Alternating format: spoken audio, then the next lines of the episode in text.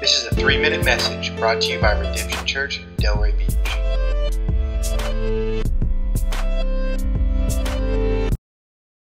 So in Mark chapter 4, we see Jesus start his ministry and start to teach. Can you even imagine how incredible that must have been? How his, what his preaching was like? Well, the Gospels actually record some of it, and it says that they're amazing.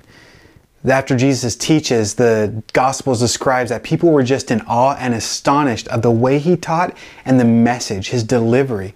Because he didn't teach like other rabbis at the time, but he spoke with authority and power, and people knew his words were anointed by God.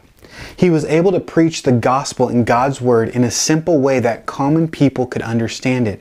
And many people wanted to hear him teach the Bible and started to share this message with other people. And so he was teaching all over the place and wanted people to know God. See, many people teach the Bible to show how smart they are. But Jesus was teaching the Bible so that they would have a connection with God and know who He was. For He knew all Scripture pointed to Him. And so He taught in these parables, stories.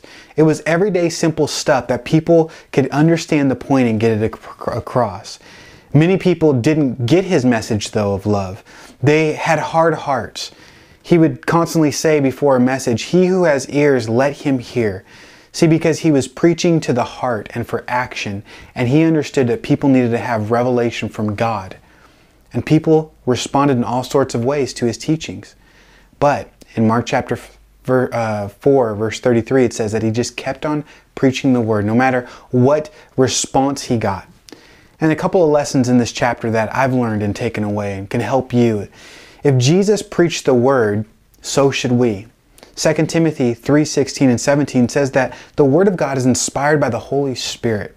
That is profitable for correction and rebu- rebuke and, and reproof and, and actually equips us to do the work of God here. And Jesus prioritized his ministry to preach the word, the gospel to people. So should we. Second lesson I learned is that Jesus preached the word simply, so should you and I. We don't need to overcomplicate this. I try to do this continually, just simply teaching the Bible simple, using everyday illustrations, parables, stories to just highlight the main point and point people to God through the text of the Word of God. Third thing is an encouragement is Jesus kept on preaching even when people didn't respond. Notice that he had this amazing message. Some people didn't even respond, but it says that he just kept on preaching.